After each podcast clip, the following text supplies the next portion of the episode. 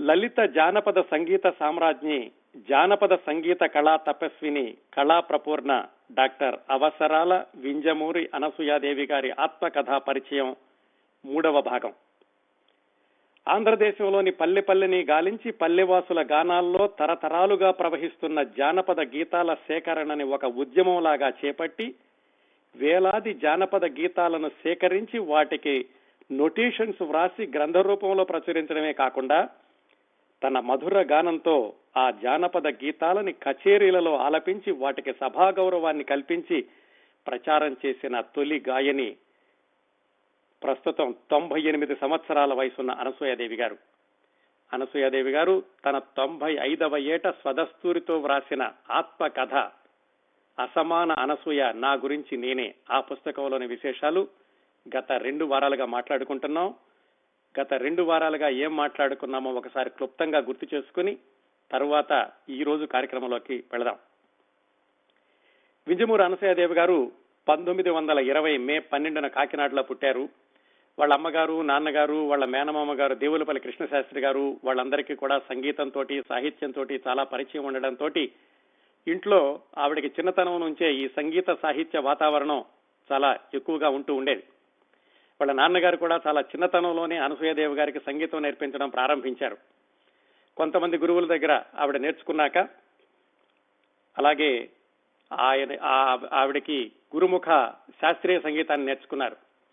అంత చిన్నతనంలోనే సుమారు ఎనిమిది సంవత్సరాల వయసు ఉండగానే ఆవిడ వల్లూరి జగన్నాథరావు గారిని ఆయన జానపద గీతాలు నేర్పారు ఆవిడికి. ఆయన ఎనిమిది సంవత్సరాల వయసులోనే ఈవిడ్ని తీసుకుని మద్రాసులో గ్రామ్ఫోన్ రికార్డు కూడా ఇప్పించారు. ఆ వల్లూరి జగన్నాథరావు గారి దగ్గర సంగీతం నేర్చుకోవడం ప్రారంభించాక జానపద గీతాల పట్ల ఆసక్తి ఎక్కువగా పెరిగింది ఆ చిన్న పిల్లగా ఉన్నటువంటి అనసూయదేవి గారికి. అక్కడి నుంచి ప్రారంభించి ఆవిడికి పది సంవత్సరాల వయసు ఉండగానే వాళ్ళ మేనమామ దేవులపల్లి కృష్ణశాస్త్రి గారు వ్రాసినటువంటి పాటల్ని వాటికి స్వరాలు సమకూర్చి పిఠాపురం యువరాజా వారి పెళ్ళిలో పాడారు.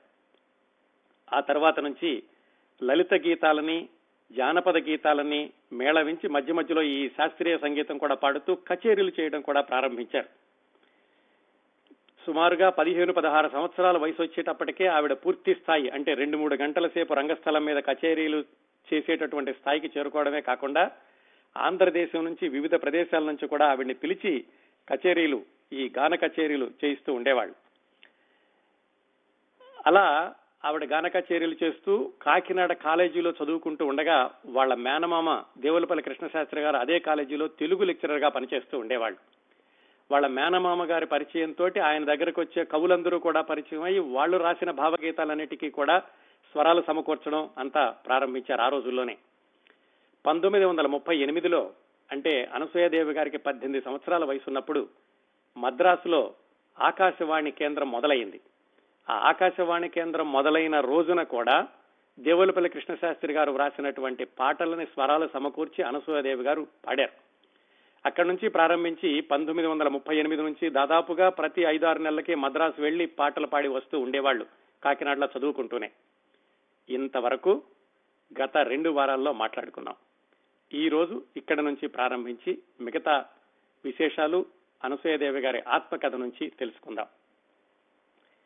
పంతొమ్మిది వందల ముప్పై ఎనిమిదిలో ఆకాశవాణిలో పాడడం ప్రారంభించాక రెండు మూడు సంవత్సరాల వరకు కార్యక్రమం ఉన్నప్పుడల్లా మద్రాసు వెళ్ళడం అక్కడ కార్యక్రమం ఇవ్వడం మళ్ళీ కాకినాడ రావడం చదువు కొనసాగడం ఇలా జరుగుతూ వచ్చింది. పంతొమ్మిది వందల నలభై ఒకటిలో ఆమె డిగ్రీలో ప్రవేశించవలసినటువంటి సందర్భం. అయితే ఏమైందంటే అంతవరకు కూడా కాలేజీలో అంటే ఎస్ఎస్ఎల్సి పియూసి ఆ ప్రాంతాల్లో ఈ మ్యూజిక్ను కూడా ఒక పాఠ్యాంశం లాగా చేర్చారు. అది కూడా అనసూయదేవి గారి ధైర్యంగా అప్పటి Andhra university vice chancellor Kattamanchi Ramalingareddy గారితో మాట్లాడి వాదించి ఆ సంగీత సబ్జెక్టును పెట్టించుకోగలిగారు. అయితే ఆ రెండు మూడు సంవత్సరాల్లో ఎక్కువ మంది విద్యార్థిని విద్యార్థులు రాకపోవడంతో ఆ సంగీతం అనే పాఠ్యాంశాన్ని ఎత్తేశారు. దాంతో డిగ్రీకి వచ్చేసరికి అనసూయదేవి గారు మామూలు పాఠ్యాంశాలు చదవాల్సినటువంటి పరిస్థితి. ఆవిడకి సంగీతం లేకుండా చదువుకోవడం కూడా అంత ఇష్టంగా ఉండేది కాదు. సరిగ్గా అదే సమయంలో ఏం జరిగిందంటే మద్రాసు రేడియో స్టేషన్ నుంచి ఆవిడికి ఒక ఆహ్వానం వచ్చింది. అది ఎలా వచ్చింది ఈ మద్రాసు వెళుతూ వస్తూ ఉన్నారు కదా ఈ పాటల స్వరాలు సమకూర్చడానికి వాటికిను. ఆ పరిస్థితుల్లో ఆచంట జానకిరామని ఆయన ఉత్తర రామ చరిత్ర అనేటటువంటి ఒక సంగీత నాటకాన్ని రాశారు. దాంట్లో పాటలకి అనసూయదేవ గారు సమకూర్చినటువంటి సంగీతాన్ని విని ఆ Madras station director S Gopalan అని ఆయన ఏమన్నారంటే అమ్మాయి నువ్వు మా స్టేషన్లో పనిచేస్తానంటే కనుక నీకు తాత్కాలికంగా ఒక ఉద్యోగం ఉంది మ్యూజిక్ కంపోజర్ గాను నువ్వు వచ్చి పనిచేస్తావా అని అడిగారు. అదే విషయాన్ని ఆచంట జానకిరామ్ గారు అనసూయదేవ గారి అమ్మగారికి నాన్నగారికి చెప్పారు. అయితే అమ్మాయి ఇంకా డిగ్రీ చదువుకోవాల్సి ఉంది ఒక్కదాన్నే ఎలా పంపిస్తామని వాళ్ళు ఒప్పుకోలేదు ముందు. అయినా ఇప్పుడే ఉద్యోగం ఏమిటి ఇంకా చదువలేదు కదా అని. అయితే ఆయన బాగా ఒప్పించిన మీదట ఆయన ఏమన్నారంటే సరే ఒక పని చేద్దాం ఇప్పుడు ఎలాగో వేసంకాలం సెలవులు కదా ఒక రెండు నెలలు పంపించండి ఈ వేసంకాలం సెలవులు అయ్యే వరకు చూడనివ్వండి. బాగుంటే గనక కొనసాగిద్దురు గాని లేకుంటే వెనక్కి తీసుకొచ్చేద్దరు గాని అని వాళ్ళ అమ్మగారికి నాన్నగారికి నచ్చ చెప్పిన మీదట అనసూయాదేవి గారిని వాళ్ళ మేనత్త గారిని ఇచ్చి మద్రాసులో ఆకాశవాణిలో తాత్కాలిక ఉద్యోగం కోసం పంపించారు. ఆ విధంగా చూసుకుంటే ఆకాశవాణిలో మొట్టమొదటిసారిగా ఒక మహిళా సంగీత దర్శకురాలుగా పనిచేసినటువంటి ఆ అరుదైన తొలి గౌరవం అనసూయాదేవి గారికే దక్కుతుంది. అప్పటికి ఇంకా సినిమాల్లో కూడా ఈ సంగీత దర్శకురాలు అనేటటువంటి వాళ్ళు ఎవరూ ప్రవేశించలేదు. భానుమతి గారు వచ్చే వరకు కూడా ఎవరు మహిళా సంగీత దర్శకురాలు లేరు. ఆ విధంగా చూసుకున్న దక్షిణ భారతదేశంలో మొట్టమొదటి మహిళా సంగీత దర్శకురాలు అనసూయాదేవి గారి అని చెప్పుకోవచ్చు ఈ కోణం నుంచి చూస్తేను. సరే మద్రాసు వెళ్ళారు వాళ్ళ మేనత్త గారు ఆమె కలిసి అక్కడ ఉంటున్నారు. అక్కడ ఆకాశవాణిలో ఆవిడికి తాత్కాలికమైనటువంటి ఉద్యోగం. అది కూడా పార్ట్ టైం. అంటే మధ్యాహ్నం రెండు గంటల నుంచి సాయంకాలం ఐదు గంటల వరకే. అప్పటికే నెలకి మామూలుగా ఆర్టిస్టులకైతే యాభై రూపాయలు ఇచ్చేవాళ్ళు. ఈవిడికి కూడా ఈ ముప్పై రూపాయలు నలభై రూపాయలు ఇచ్చారు తాత్కాలిక ఉద్యోగం కాబట్టి. అక్కడ కూడా ఎక్కువ రోజులు పని చేయలేదు. అది తాత్కాలిక ఉద్యోగమే సంవత్సరాల తరబడి చేద్దామన్న ఉద్దేశంతో కూడా వెళ్ళలేదు. ఒక తొమ్మిది నెలల్లో పది నెలల్లో మాత్రమే పనిచేశారు కాకపోతే ఆ తొమ్మిది పది నెలల్లో కూడా ఆకాశవాణిలో పనిచేసేటటువంటి సందర్భంలో అనసూయదేవి గారు అనేక ప్రయోగాలు చేసేటటువంటి అవకాశం దొరికింది. ఎలాగంటే కేవలం తెలుగు జానపద గీతాలే కాకుండా ఇతర భాషల్లోని జానపద గీతాలను కూడా ప్రసారం చేసేటటువంటి అవకాశాన్ని కల్పించారు ఆ తాత్కాలిక ఉద్యోగినిగా ఉన్నటువంటి అనసూయదేవి గారు ఆ రోజుల్లో. ఇదంతా పంతొమ్మిది వందల నలభై ఒకటి నలభై రెండు ప్రాంతాల్లో జరిగింది. ఇంకొక అత్యద్భుతమైనటువంటి ప్రయోగం ఏమిటంటే గిడుగు రామ్మూర్తి పంతులు గారు మీకు అందరికీ తెలిసే ఉంటుంది. ఆ తెలుగు భాషా ఉద్యమకారుడు వాడుక భాషా ఉద్యమకారుడు. ఆ గిడుగు రామ్మూర్తి పంతులు గారి అబ్బాయి గిడుగు సీతాపతి గారని ఆ రోజుల్లో ఆయన చాలా గొప్ప పండితుడు. అంతేకాకుండా సినిమాల్లో కూడా చిన్న చిన్న వేషాలు వేస్తూ ఉండేవాళ్ళు. ఆయన సవర జాతి వాళ్ళు పాడేటటువంటి పాటల్ని ఈ రేడియో స్టేషన్కి తీసుకొచ్చారు. ఈ సవరలు అంటే ఒక రకమైనటువంటి గిరిజనులు వాళ్ళు. ఆ అరకు వ్యాలీ ఆ ప్రాంతాల్లో ఉంటారు. ఆ సవరలకి గిడుగు రామ్మూర్తి పంతులు గారు సవరల్ని చేరదీసి వాళ్ళు మాట్లాడేటటువంటి భాషకి లిపి లేకపోతే ఆయన లిపి కనిపెట్టి దానికి పుస్తకాల్లాగా రాసి ఆ సవరలకు కూడా వాళ్ళకి చదువు నేర్పారు. ఇంట్లో పెట్టుకుని గిడుగు రామ్మూర్తి పంతులు గారు. అలాంటి రామ్మూర్తి పంతులు గారు అబ్బాయి సీతాపతి గారు. మరి వాళ్ళ నాన్నగారు ఈ సవరలకి చెప్పేటటువంటి సందర్భంలో ఆయన సేకరించినటువంటి జానపద గీతాలని ఆకాశవాణిలో పాడించడానికని తీసుకొచ్చారు. వాటికి కూడా స్వరాలు సమకూర్చి అనసూయాదేవి గారు ఆకాశవాణిలో పాడించారు. అవి ఎలా ఉండేవంటే ఆ సవరలు పాడేటటువంటి జానపద గీతాలు కంబూర్ టొంగాయ్ టొంగాయిబా కారు టొంగాయ్ టొంగాయ్ ఇలా ఉండేది వాళ్ళ భాష కూడాను. ఆ పాటలు పాడేటప్పుడు ఒక సవర పాటను పాడడానికి ఒక కుర్రాడు వచ్చాడు. ఆ పాట ఏమిటంటే రంగీ బోయ్ కింతాగూర్ రంగీబోయ్ జాగాబాయ్ అకింతాబాయ్ అని ఆ పాట. దాని అర్థం ఏమిటంటే వెన్నెలరాజు వెన్నెలరాజు వెన్నెల వెళ్ళేదెక్కడికి అని తెలుగులో అర్థం. ఆ సవర పాటను పాడడానికి ఒక గాయకుడు వచ్చాడు రేడియో స్టేషన్కి. ఆ గాయకుడు కుర్రవాడు. అప్పటికే ఆయన ఒక సినిమాలో హీరోగా కూడా నటించాడు. ఒక సినిమాలో హీరోగా నటించినటువంటి అబ్బాయి వచ్చి ఈ పాట పాడాడు రేడియో స్టేషన్లో. అయితే ఆ హీరోగా నటించి ఈ రేడియోలో పాట పాడినటువంటి అబ్బాయి తనని చాలా కాలంగా గమనిస్తున్నాడని తర్వాత భవిష్యత్తులో తన జీవితానికి ఆయనే హీరో అవుతాడని తాత్కాలిక ఉద్యోగినిగా పనిచేస్తున్నటువంటి అనసూయాదేవి గారికి ఆ క్షణంలో ఏమాత్రం తెలియలేదు ఏమాత్రం ఊహ కూడా లేదు. కుర్రవాడి పేరు అవసరాల శేషగిరిరావు. ఈయన విశేషాలు అతి త్వరలో చెప్తాను. ఇంకా అనసూయదేవి గారు ఆ రేడియో స్టేషన్లో పనిచేసేటటువంటి తొమ్మిది పది నెలల్లో ఆవిడ చేసినటువంటి ప్రయోగాలు అలాగే ప్రముఖులైనటువంటి రచయితలు వ్రాసినటువంటి సంగీత నాటకాలకు కూడా సర్వాలు సమకూర్చేటటువంటి అవకాశంలో విశ్వనాథ సత్యనారాయణ గారు రాసినటువంటి కొన్ని ఈ సంగీతపరమైన నాటికలకు కూడా ఆవిడ స్వరాలు సమకూర్చారు. భానుమతి గారు ఆ రోజుల్లోనే మద్రాసు వస్తున్నారు. కలకత్తా నుంచి అయిపోయి కొల్హాపూర్లో అయిపోయి మద్రాసు వచ్చి వేషాల కోసం ఉంటున్నటువంటి రోజులు. భానుమతి గారితో కూడా కొన్ని పాటలు పాడించాల్సినటువంటి సందర్భం వచ్చింది కానీ ఆ ఎందుకో ఏదో వీలు కాలేదు. అందువల్ల భానుమతి గారితో పండి పాడించేటటువంటి అవకాశం అయితే రాలేదు కానీ ఇంకా చాలా ప్రయోగాలు ఇలాగా వివిధ భాషల్లోని జానపద గీతాలు పాడించడం జానపద గీతాలను ప్రముఖంగా ప్రసారం చేయడం ఇలాంటివన్నీ కూడా అనసూయదేవి గారు అంత చిన్న వయసులోనే ఆకాశవాణిలో సార్థకం చేయగలిగారు. అది ఒక తొమ్మిది నెలలు పది నెలలు మాత్రం గడిచింది. ఇంతలో ఏం రాశారంటే కలక కాకినాడ నుంచి ఒక ఉత్తరం వచ్చింది. అమ్మ నాన్నగారికి బాగాలేదు వెంటనే వెనక్కి వచ్చేసాయని. నాన్నగారికి బాగాలేదనేసరికి మరి అది కూడా తాత్కాలిక ఉద్యోగమే కదా అందుకని మోటాముల్లే సర్దుకుని మళ్ళీ కాకినాడ వచ్చేసారు అనసూయదేవి గారు. వచ్చాక తెలిసింది ఏమిటంటే నాన్నగారు అనారోగ్యం కాదు ఆడపిల్ల ఒక్కరితే ఉంటోందని పైగా అక్కడ రెండో ప్రపంచ యుద్ధం వస్తుంది కాబట్టి మద్రాసు మీద బాంబులు వేస్తారని చాలా వదంతులు ఉంటూ ఉండేవి ఆ రోజుల్లో. అందుకని ఆడపిల్ల ఒక్కటే ఉండడం వాళ్ళకి భయం వేసి ఈ సాకు చెప్పి వెనక రప్పించారు. వచ్చాక చాలా మంది అన్నారట ఏం చేసింది మీ అమ్మాయి? అక్కడ వెళ్ళి తొమ్మిది పది నెలలు ఉంది ఏం సాధించింది? అని. కాకపోతే ఆవిడ చెప్పింది ఏమిటంటే ఆ తొమ్మిది పది నెలల్లో నేను బోల్డ్ అని పుస్తకాలు వ్రాయగలిగినంత ఈ సంగీత జ్ఞానాన్ని అలవరుచుకున్నాను అలాగే ప్రయోగాలు కూడా చేశాను. నాకంటూ ఒక స్థిరత్వాన్ని నాకంటూ ఒక గుర్తింపుని ఆకాశవాణి ద్వారా తెచ్చుకోగలిగాను అని వ్రాసుకున్నారు అనసూయాదేవి గారు. సరే వెనక్కి వచ్చేసాక మళ్ళా ఏం చేయాలప్పుడు? అప్పటికే ఆవిడికి ఇరవై రెండు సంవత్సరాల వయసు. పెళ్ళిళ్ళ సంబంధం ఈ వివాహ సంబంధాలు చూడడం ప్రారంభించారు. అయితే సంగీతంలో ఒక స్థాయికి చేరుకుంటే తప్ప నేను వివాహం చేసుకునేది లేదు అని ఆవిడ కరాఖండిగా చెప్పారు. పెళ్ళి కొడుకులు వస్తున్నారు వెళుతున్నారు. ఎవరో ద్వితీయ వివాహం వాళ్ళు కూడా వచ్చేవాళ్ళట. అందరినీ కూడా ఆవిడ తిరగొడుతూ ఉన్నారు. అయితే ఆకాశవాణిలో ఆవిడ పాడడం వల్ల ఆవిడ పేరుకి మరింత ప్రఖ్యాతి వచ్చి ఈ కచేరీలు చేసేటటువంటి అవకాశాలు ఎక్కువగా రావడం ప్రారంభమైన ఈ పంతొమ్మిది వందల నలభై రెండులో ఆవిడ ఆకాశవాణి నుంచి వచ్చేశాక. ఆ కచేరీలకి వెళుతూనే బిఏ ప్రైవేటుగా చదువుకోవడం ప్రారంభించారు. కాలేజీలో ఈ సంగీతం అనేటటువంటి పాఠ్యాంశాన్ని తీసేశారు కదా అందుకని చెప్పేసి ఈ పాలిటిక్స్ ఎకనామిక్స్ తోటి ప్రైవేటుగా నేర్చుకోవడం ప్రారంభించారు. అలాగే వివిధ ప్రదేశాలకు వెళ్ళి ఈ కచేరీలు ఇవ్వడం కూడా చాలా ఎక్కువగా అయింది. ఇలా కచేరీలు చేస్తూ ఉండగా ఒక సంఘటన ఏం జరిగిందంటే హిందూపూర్లో ఒకసారి కచేరీ జరుగుతోంది. హిందూపూర్లో కచేరీ జరుగుతూ ఉండగా అనసూయదేవి గారి చెల్లెలు సీత గారు. అప్పటి వరకు ఏమిటంటే అనసూయదేవి గారు మాత్రమే పాడేవాళ్ళు. సీత గారు ఇంకా అనసూయదేవి గారితో కలిసి పాడుతూ ఉండేవాళ్ళు కాదు. ఈ ఆడిటోరియంలో అనసూయదేవి గారి కచేరీ జరుగుతోంది. ఆమె కంటే చిన్నపిల్లైనటువంటి సీత బయట బయట ఎక్కడో ఉన్నారు. బయట కోతులు ఎక్కువగా ఉండేయట అప్పట్లో.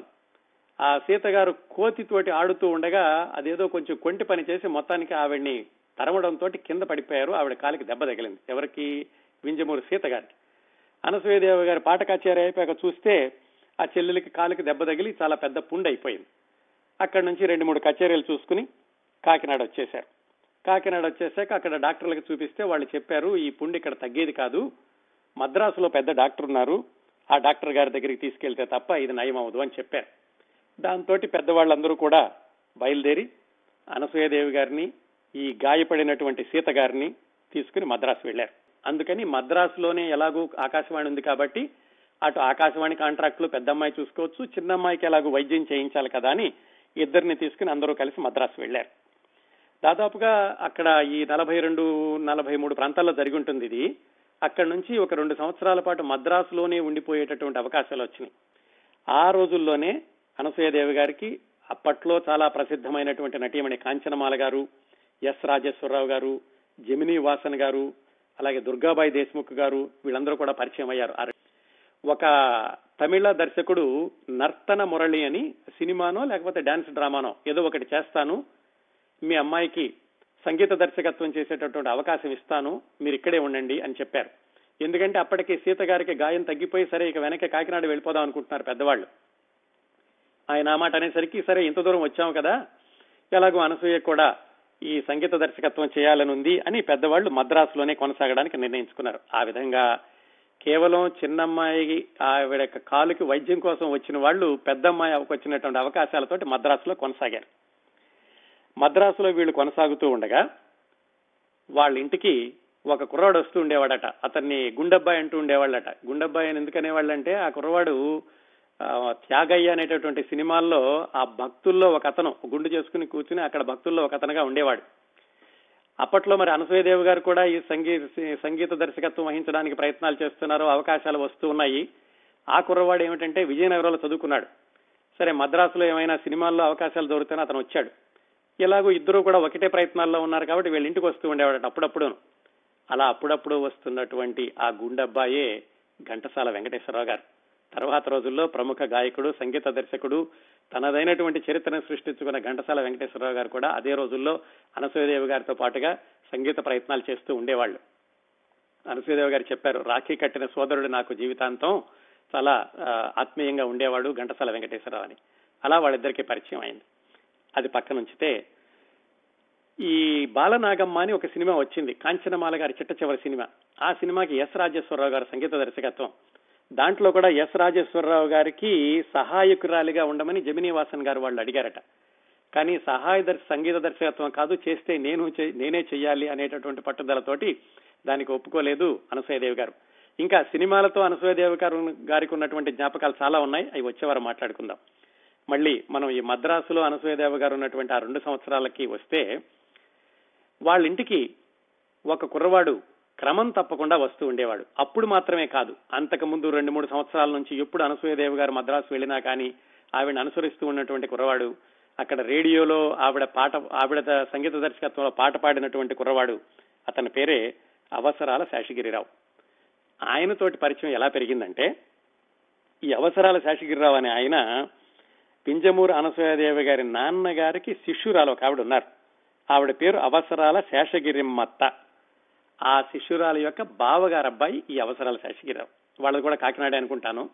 కాకపోతే ఈ మనం మాట్లాడుకునే సమయానికి పంతొమ్మిది వందల నలభై మూడు నలభై నాలుగు సమయానికి ఆయన మద్రాసులో ఒక స్కూల్లో టీచర్గా పనిచేస్తున్నారు. టీచర్గా పనిచేయడమే కాకుండా బిఎన్ రెడ్డి గారు తీసినటువంటి అంటే సొంత దర్శకత్వంలో తీసుకున్నటువంటి రెండో సినిమా సుమంగళి అని దాంట్లో హీరోగా కూడా వేషం వేశారు. ఎవరు ఈ అవసరాల శేషగిరిరావు గారు? అది పంతొమ్మిది వందల నలభైలో వచ్చింది. దానిలో పెద్ద పబ్లిసిటీ కూడా ఇచ్చారు. కొత్త హీరో వస్తున్నాడు అని. దాని తర్వాత నాగయ్య గారు సొంతంగా తీసినటువంటి మొట్టమొదటి సినిమా భాగ్యలక్ష్మి అని. దాంట్లో కూడా వేషం వేశారు వేస్తూ ఉన్నారు. సుమారుగా ఆ రోజుల్లోనే ఈ సంఘటనలన్నీ జరిగినాయి. అంతేకాకుండా రెండో ప్రపంచ యుద్ధం అయిపోయాక ఆయన కాంట్రాక్ట్లు అవి చేసి బాగా సంపాదన కూడా బాగానే ఉంది ఆయనకి. ఈ నేపథ్యం ఉన్నటువంటి అవసరాల శేషగిరిరావు గారు రెగ్యులర్గా వీళ్ళ ఇంటికి వస్తూ ఉండడంతో పరిచయం పెంచుకున్నారు.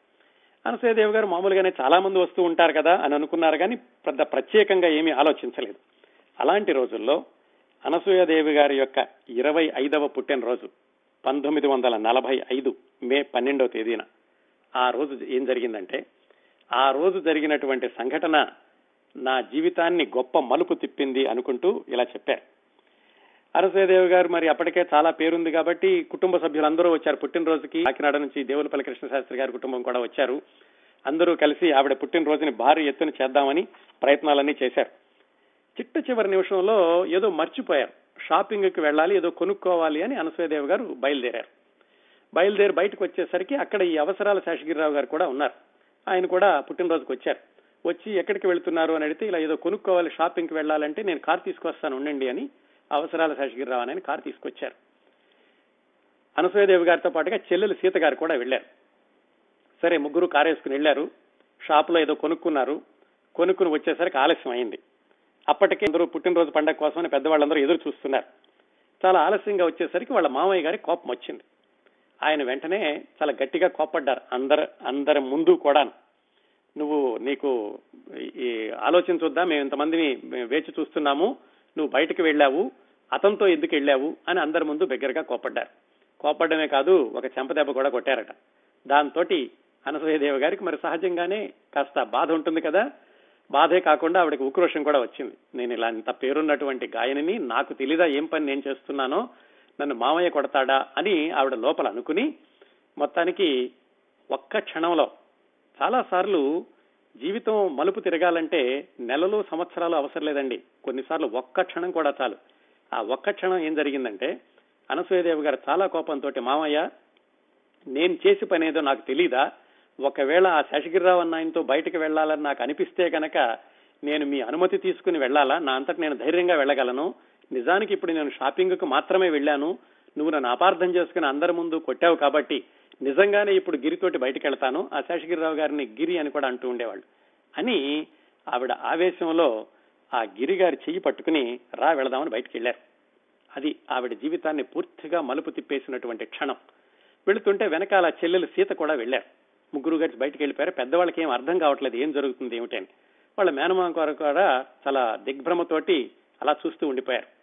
అలా బయటకు వచ్చేసినటువంటి అనసూయదేవి గారు ఆ తర్వాత అనూహ్యమైనటువంటి పరిణామాలు కొన్ని కొన్ని సంఘటనలు జరిగి వాళ్ళిద్దరూ కూడా రిజిస్టర్ మ్యారేజ్ తీసుకునే వరకు వెళ్ళింది. ఈ అనూహ్యమైనటువంటి పరిణామాలు ఈ కొన్ని కొన్ని కొన్ని సంఘటనలు వాటన్నిటినీ కూడా క్రోడీకరిస్తూ అనసూయదేవి గారు ఏం చెప్పారంటే వేయి తంబూరా తీగలు తెగినట్టు నూరు సముద్రాల ఒప్పెన మధ్యన ఊపిరాడకుండా నిలిచినట్టు భూకంపం మధ్య కంపిస్తూ నిలిచినట్టు అనుభవించిన నా బాధ వర్ణనాతీతం. అలాంటి సంఘటనల తర్వాత వాళ్ళిద్దరూ రిజిస్టర్ మ్యారేజ్ చేసుకున్నారు. పెద్దవాళ్ళకి తెలుస్తోంది కానీ వాళ్ళు కాదనలేకపోతున్నారు. ఆ రిజిస్టర్ మ్యారేజ్ చేసుకున్నప్పుడు సంతకం పెట్టినటువంటి ఆయన గాలి బాలసుందరరావు గారిని ప్రస్తుతం ఉన్నటువంటి ప్రముఖ నటులు చంద్రమోహన్ గారి మామగారు తర్వాత రోజుల్లో మామగారు అయ్యారనుకోండి ఆ గాలి బాలసుందరరావు గారి యొక్క సాక్షి సంతకం తోటి ఎవరికీ తెలియకుండా వాళ్ళు రిజిస్టర్ మ్యారేజ్ చేసుకున్నారు. తర్వాత పెద్దవాళ్ళకి తెలిసింది చాలా సార్లు వాళ్ళు కూడా బాధపడ్డారు ఏం చేద్దామని. కొన్నాళ్ళ తర్వాత సరే వాళ్ళే అందరినీ పిలిచి వివాహం చేశారు. అది పంతొమ్మిది వందల నలభై ఐదు అక్టోబర్ ప్రాంతాల్లో అనుకుంటాను. ఆ విధంగా అనసూయదేవి గారి యొక్క జీవితాన్ని మలుపు తిప్పిన హీరో ఆ ఆవిడ ఆకాశవాణిలో తాత్కాలికంగా పనిచేస్తున్నప్పుడు ఆవిడ సంగీత దర్శకత్వంలో పాట పాడినటువంటి గాయకుడు సుమంగళ చిత్రంలో హీరోగా నటించిన ఆయన అవసరాల శేషగిరిరావు గిరిగా అందరికీ ప్రసిద్ధులు. ఆ విధంగా అనసూయదేవి గారు గిరిగారు భార్యాభర్తలయ్యారు. ఆ తర్వాత నలభై సంవత్సరాల పాటు దివ్యమైనటువంటి దాంపత్య జీవితం కొనసాగింది వాళ్ళిద్దరికీను. అయితే శాస్త్రజ్ఞులు ఏం చెప్తారంటే ప్రతి మనిషికి కూడా ఈ జ్ఞాపకాలు అనేవి చాలా చిన్నప్పటి నుంచి ఒక పాతిక ముప్పై సంవత్సరాల వయసు వచ్చే వరకు చాలా చిన్న విషయాలు కూడా గుర్తుంటాయి. ఆ తర్వాత జీవితంలో విషయాలు ఎక్కువగా గుర్తుండవు. ఎందుకంటే ఈ మెదడు ఎదిగేటటువంటి క్రమంలో ఊహ తెలిసిన దగ్గర నుంచి ముప్పై సంవత్సరాలకు ప్రతి చిన్న విషయం గుర్తుంటుంది ఎంత వయసు వచ్చినప్పటికీ ఆ తర్వాత జరిగిన అక్కడక్కడ గుర్తుంటాయని చెప్పారు. బహుశా అది నిజమేనేమో. అనసూయదేవి గారు ఇదిగో ఇంతవరకు మనం మాట్లాడుకున్న విషయాలన్నీ తొంభై పేజీల్లో రాస్తే ఆ తర్వాత ఇరవై పేజీల్లో మిగతా జీవిత విశేషాలన్నీ క్లుప్తంగా రాశారు ఇలా వివాహం అయ్యి అయ్యింది పంతొమ్మిది వందల నలభై ఐదు ప్రాంతాల్లోనూ. తొలి కాన్పు కోసమని అనసూయదేవి గారిని కాకినాడ డాక్టర్ గారు ఒక ఆయన నెల్లూరులో ఉంటుంటే నెల్లూరు పంపించారు.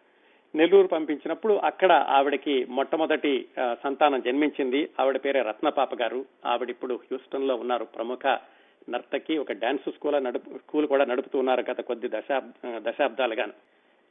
కాకపోతే ఆ తరువాత జీవితంలో ఎన్ని సంఘటనలు ఎన్ని మలుపులు ఎన్ని బాధ్యతలు ఎన్ని బరువులు ఎన్ని ఉన్నప్పటికీ కూడా అనసూయదేవి గారు ఈ జానపద సంగీత సేకరణ వాటి దాని యొక్క పరిరక్షణ వాటిని ప్రచారం చేయడం అనేటటువంటి కార్యక్రమాన్ని మాత్రం సమాంతరంగా కొనసాగిస్తూనే వచ్చారు. దానికి ఉదాహరణ ఏమిటంటే కాన్పు కోసమని నెల్లూరు వెళ్ళినప్పుడు అక్కడ డాక్టర్ గారింట్లోనూ హాస్పిటల్లోనూ ఉన్నప్పుడు కూడా ఆవిడ ఆ దగ్గరకు అడుక్కోవడానికి వచ్చేవాళ్ళు అలాగే ఇంట్లో పని చేసేవాళ్ళు పక్కన గుడిసెల్లో ఉన్నటువంటి యానాది వాళ్ళు వీళ్ళందరితో కూడా మాట్లాడినప్పుడు వాళ్ళు పాడేటటువంటి పాటలు ఇవన్నీ కూడా సేకరిస్తూ వచ్చారు. ఆ తర్వాత ఆవిడ మద్రాసు వచ్చారు మళ్ళీను సంతానాన్ని తీసుకుని. అక్కడ అక్కడి నుంచి మద్రాసులోనే కొనసాగారు. గిరిగారు కూడా ఏమిటంటే అప్పట్లో చేస్తున్నటువంటి ఉద్యోగాన్ని మానేసి ఆయన కన్స్ట్రక్షన్ బిజినెస్లోకి వెళ్ళారు తర్వాత ఆయన ఒక సినిమా కూడా తీశారు. పంతొమ్మిది వందల నలభై తొమ్మిది ప్రాంతాల్లో వింధ్యరాణి అని ఒక సినిమా.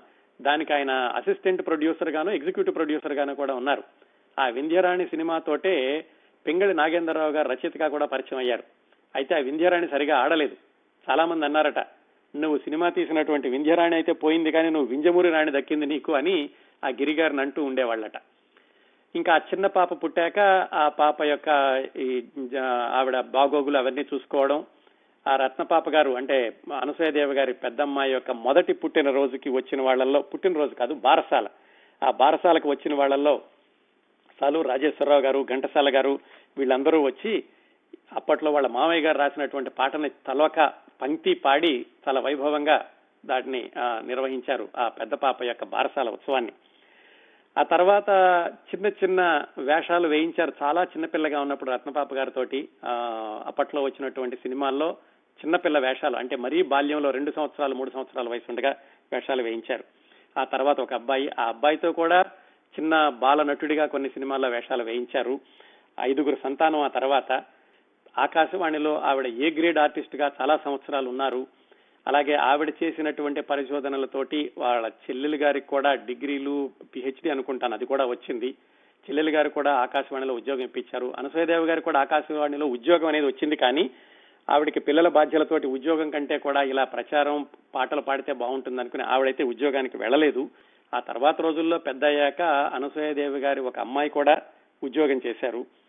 గిరి గారు కొన్ని కొంతకాలం విజయవాడ దగ్గర నందిగామలో కన్స్ట్రక్షన్ బిజినెస్లో కూడా ఉన్నారు. ఇలా గడిచి దాదాపుగా నలభై సంవత్సరాల వైవాహిక జీవితం ఐదుగురు పిల్లల్ని పెంచి పెద్ద చేయడం మధ్య మధ్యలో వచ్చేటటువంటి ఈ అవకాశాలన్నింటినీ ఉపయోగించుకోవడం ఇంకా కొన్ని కొన్ని ఉద్యోగాలు అలాంటివి వస్తే వాటికి కూడా వెళ్ళలేకపోయారు. ఎందుకంటే ఈవిడ మద్రాసులో ఉండడం పిల్లల యొక్క బాధ్యతలు వాళ్ళని తీసుకుని వేరే చోటకి వెళ్ళలేకపోవడం గుంటూరు మ్యూజిక్ కాలేజీనో ఏదో దానిలో కూడా ఆవిడకి అవకాశాలు వచ్చినాయి. మద్రాసులో ఉంటున్నప్పుడు రకరకాల గాన కళా పరిషత్తులకి వాటికి అధ్యక్షురాలిగా పనిచేయడం వాటిల్లో పాటలు పాడడం ఇలాంటివన్నీ కూడా చేశారు. నలభై సంవత్సరాల జీవితాన్ని కూడా సమీక్షించుకుంటూ ఆవిడ రాశారు. నా పిల్లల్ని ఒక్క క్షణం వదలకుండా అంటి పెట్టుకుని చెయ్యవలసిన విధులన్నీ సక్రమంగా నడిపించాను. వాళ్ళ చదువులు పుట్టినరోజులు పెళ్ళిళ్ళు ఆడపిల్లల పురిళ్ళు ఇంటి బాధ్యతలు మళ్ళా నాకు ఆదాయం ఇచ్చే కచేరీలు రేడియో ప్రోగ్రాంలు ఎట్టి పరిస్థితుల్లోనూ మానలేదు. ఎంత కష్టపడి పిల్లలను పెంచానో తలుచుకుంటే ఆశ్చర్యంగా ఉంటుంది. ఎట్టి పరిస్థితుల్లోనూ నా పిల్లలు శ్రమ పడకూడదు. నా ఆడపిల్లల ముగ్గురిని రాణిల్లాగా పెంచాను. మగపిల్లలను కూడా అలాగే చూసుకున్నాను అని చెప్పారు. అలాగే ఆవిడ ఈ హాబీల విషయానికి వచ్చేసరికి ఈ పాటలు వీటికి ఎంత బిజీగా ఉండేవాళ్ళంటే ఆ రోజుల్లో సౌత్ ఇండియా సుగమ్ సంగీత్ ఆ దానికి ఆడిషన్ మెంబర్గా పనిచేశారు. AP theatre executive committee member అలాగే ఆకాశవాణిలో ఏ గ్రేడ్ ఏ గ్రేడ్ ఆర్టిస్ట్గా ఉన్నారు. ఈ భావగీతాలు అనే లలిత సంగీతాల కచేరీ. అలాగే ఈ ఎక్కడికి వెళ్ళినా కానీ ఆవిడకి ఆ రంగస్థలం మీద ఒక స్టార్ హోదాని అనుభవించారు. నలభై సంవత్సరాల తర్వాత చిట్ట చివరి రోజులు అంటే పంతొమ్మిది వందల ఎనభై ఐదు ఆ రోజులు వచ్చేసరికి ఆ గిరి గారికి క్యాన్సర్ వచ్చింది. ఆ క్యాన్సర్తో ఉన్నప్పుడు కూడా ఈవిడే సేవలన్నీ చేశారు. అలాగే చిట్ట చివరిలో ఆయన చనిపోయినటువంటి రోజు గురించి చెబుతూ అక్టోబర్ ఆరో తేదీన వాళ్ళ నలభైవ వివాహ వార్షికోత్సవం. ఆ రోజు అందరూ వచ్చారు. పిల్లలందరూ అమ్మా నాన్నలకి కొత్త బట్టలు పెట్టారు. అది జరిగినటువంటి పద్దెనిమిది రోజుల తర్వాత అక్టోబర్ ఇరవై నాలుగున గిరిగారు సునాయాసంగా మరణించారు.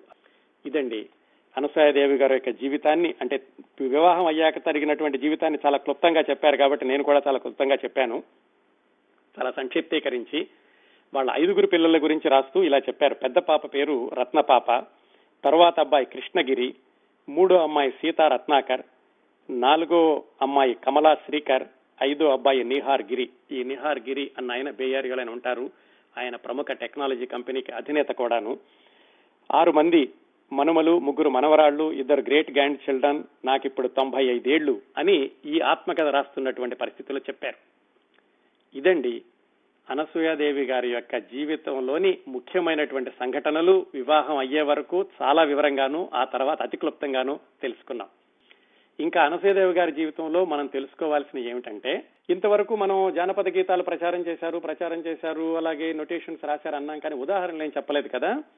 ఆ ఉదాహరణలకు వెళ్ళబోయే ముందు అసలు అనసూయాదేవి గారు చేసినటువంటి సేవ అంటే ఎలా సేకరించారంటే రకరకాల విధానాల్లో మొట్టమొదటగా ఈవిడ కాకినాడలో పుట్టారు కదా పుట్టి పెరిగేటప్పుడు కాకినాడలో పక్కన ఉన్నటువంటి ఆముదాల మిల్లు అలాగే పడవ వాళ్ళు అడుక్కోవడానికి వచ్చేవాళ్ళు వీళ్ళ పాడేటటువంటి పాటలను విని వాళ్ళతో పాడించుకుని వ్రాసుకుని ఆ మొట్టమొదటగా ఉన్నటువంటి ఆ ట్యూన్స్ ఏవో వాటిని గుర్తుపెట్టుకుని వాటికి ఆమె గమకాలు చేర్చి వాటిని ఒక పుస్తక రూపం ఇచ్చి అలాగే వాటికి వాయిద్యాలు కూడా సమకూర్చి అలా పరిరక్షించుకుంటూ వచ్చారు. ఆ కాకినాడలో సేకరించడం మొదటి దశ అయితే ఆవిడ ఆవిడ పాటలు నేర్చుకున్నటువంటి వల్లూరి జగన్నాథరావు గారు ఆయన ఆయన సేకరించినటువంటి పాటలు కూడా చాలా అనసూయదేవి గారికి ఇచ్చారు. ఆ తర్వాత చిన్నప్పుడు కాకినాడ నుంచి పిఠాపురం వాళ్ళ మేనమామ గారింటికి వెళ్ళేటప్పుడు ఆ మధ్యలో ఎడ్లబళ్ళ వాళ్ళు అలాగే పొలాల్లో నాట్లు వేసుకునే వాళ్ళు వాళ్ళు పాడే పాటలన్నీ కూడా సేకరించారు. అలాగే తర్వాత ఈవిడ కచేరీలు చేయడానికి ఆంధ్రదేశం అంతా పర్యటించినప్పుడు ఆంధ్రదేశం అంటే ఇక్కడ అన్ని ప్రాంతాలు అటు నెల్లూరు దగ్గర నుంచి శ్రీకాకుళం వరకు హైదరాబాద్ నుంచి నిజామాబాద్ నుంచి రాయలసీమ కడప కర్నూలు అన్ని ప్రదేశాల్లోనూ ఆవిడ పాడడానికి వెళ్ళినప్పుడు పాట కచేరీ అయిపోగానే ఒకటి రెండు రోజులుండి ఆ చుట్టుపక్కల పల్లెటూరు వాళ్ళు పాడేటటువంటి పాటలన్నీ సేకరించారు. నిజంగా అదొక ఉద్యమం అండి. మామూలుగా అయితే అంత పని సాధ్యం కాదు. ఒక ఉద్యమం లాగా జీవితాంతం మర్చిపోకుండా ఆ పని చేస్తూనే ఉన్నారు. అలాగే వాళ్ళ పెద్ద పాప కాన్పు కాన్పు కోసమని నెల్లూరులో ఉన్నప్పుడు పని చేయడానికి వచ్చేవాళ్ళు పక్కనే గుడిసెల్లో ఉన్నవాళ్ళు వాళ్ళ దగ్గర నుంచి చాలా పాటలు ఆవిడ కలెక్ట్ చేశారు. ఆకాశవాణిలో పనిచేసేటప్పుడు ఏ గ్రేడ్ ఆర్టిస్ట్గా వాళ్ళే కొన్ని ప్రాజెక్టుల మీద అనసూయదేవి గారిని ఈ పాటలు సేకరించడానికని పంపించారు. అంతేకాకుండా ఈ రైల్వే స్టేషన్ లోనూ ఒకసారి సింహాచలం గుడి దగ్గర ఒక అమ్మాయి అడుక్కుంటుంటే ఆ అమ్మాయి దగ్గర పాట రాసుకున్నారు ఆవిడ పాడుకునేటటువంటి పాట. చాలా వరకు ఇప్పుడు మనకి సినిమాల్లో వస్తున్న కొన్ని కొన్ని పాటలు వింటే ఆశ్చర్యపోతాం. వీటికి మూలాలన్నీ కూడా జానపదాల నుంచి వచ్చినాయని కాకపోతే ఈ జానపద గేయాలకి ఒక రచయిత అంటూ ఎవరు ఉండరు కదా. ఇవి జనాల నోట్లలో వస్తూ వస్తూ ఉన్నాయి కాబట్టి వాటిని ఆధారంగా చేసుకుని మిగతా కవులు సినిమాల్లో కొంచెం మార్చుకుని పాటలు రాసుకున్నారు. అది దాంట్లో ఏమాత్రం తప్పు లేదు. కాకపోతే వాటినన్నిటినీ కూడా చాలా జాగ్రత్తగా సేకరించి గమకాలు చేర్చడం వాటికి వాయిద్య సంగీతాన్ని జత చేయడం అది అనసూయదావు గారు చేసినటువంటి అదనపు విలువలు సమకూర్చే శ్రమ ఆవిడ చేసిన ఒక ఉద్యమం లాంటిది. ఈ జానపద గీతానికి ఆవిడ ముందు మాట రాస్తూ కూడా చెప్పారు. ఏమిటంటే ఈ జానపద గీతాల్లో జాగ్రత్తగా గమనిస్తే చాలా లోతైనటువంటి సాహిత్యం. వాళ్ళు పెద్ద కవులు కానప్పటికీ ఎవరు రాశారో ఎక్కడి నుంచి ఎలా ప్రచారంలోకి వచ్చినాయో లేనప్పటికీ కూడా చక్కటి ఎతిప్రాసులు అలాగే అంత్యప్రాసులు ఇలాంటివి కూడా ఉంటాయి. అర్థాలు కూడా చాలా లోతుగా ఉండాయి వాటిల్లోనూ. ఈ పాటలన్నింటినీ ఆవిడ వర్గీకరించారు. ఏమిటి? ఒక ఒక స్వరంలో ఉండేటటువంటి పాట రెండు స్వరాల్లో ఉండే పాటలు మూడు స్వరాల్లో ఉండే పాటలు అలాగే సప్త స్వరాలు ఉండేటటువంటి పాటలు ఇలా వర్గీకరించి వాటికి మళ్ళీ స్వరాలు సమకూర్చి స్వరాలు రాసి పుస్తకాన్ని ప్రచురించి వాటిని ప్రచారంలోకి తీసుకొచ్చారు. ఇటీవల ఒక టీవీ స్టేషన్ వాళ్ళకి అనసూయదేవి గారు వచ్చిన ఇచ్చినటువంటి ఇంటర్వ్యూలో ఆవిడ ఈ పాటల్ని ఎలా సేకరించారు అనే విషయం ఆవిడే చెప్పారు. వినండి ఆవిడ స్వరంలోనే. చిన్నప్పటి నుంచి మా ఊరు నేను పుట్టిన ఊరు కాకినాడ. మా కాకినాడకు ఒక చిత్రమైన వాతావరణం ఉండేది. పల్లెటూరి పోకడ పల్లెటూరి వాతావరణం ఉండేది. పట్నవాసపు పోకడ ఉండేది. అటువంటి చోట పుట్టాను నేను దాని ప్రతిబింబాన్ని నేను.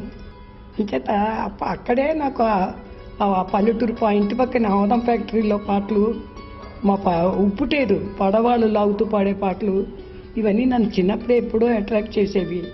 ఇది కాకుండా ఏమో మా మామయ్య కృష్ణశాస్త్రి ఊరు పిఠాపురం.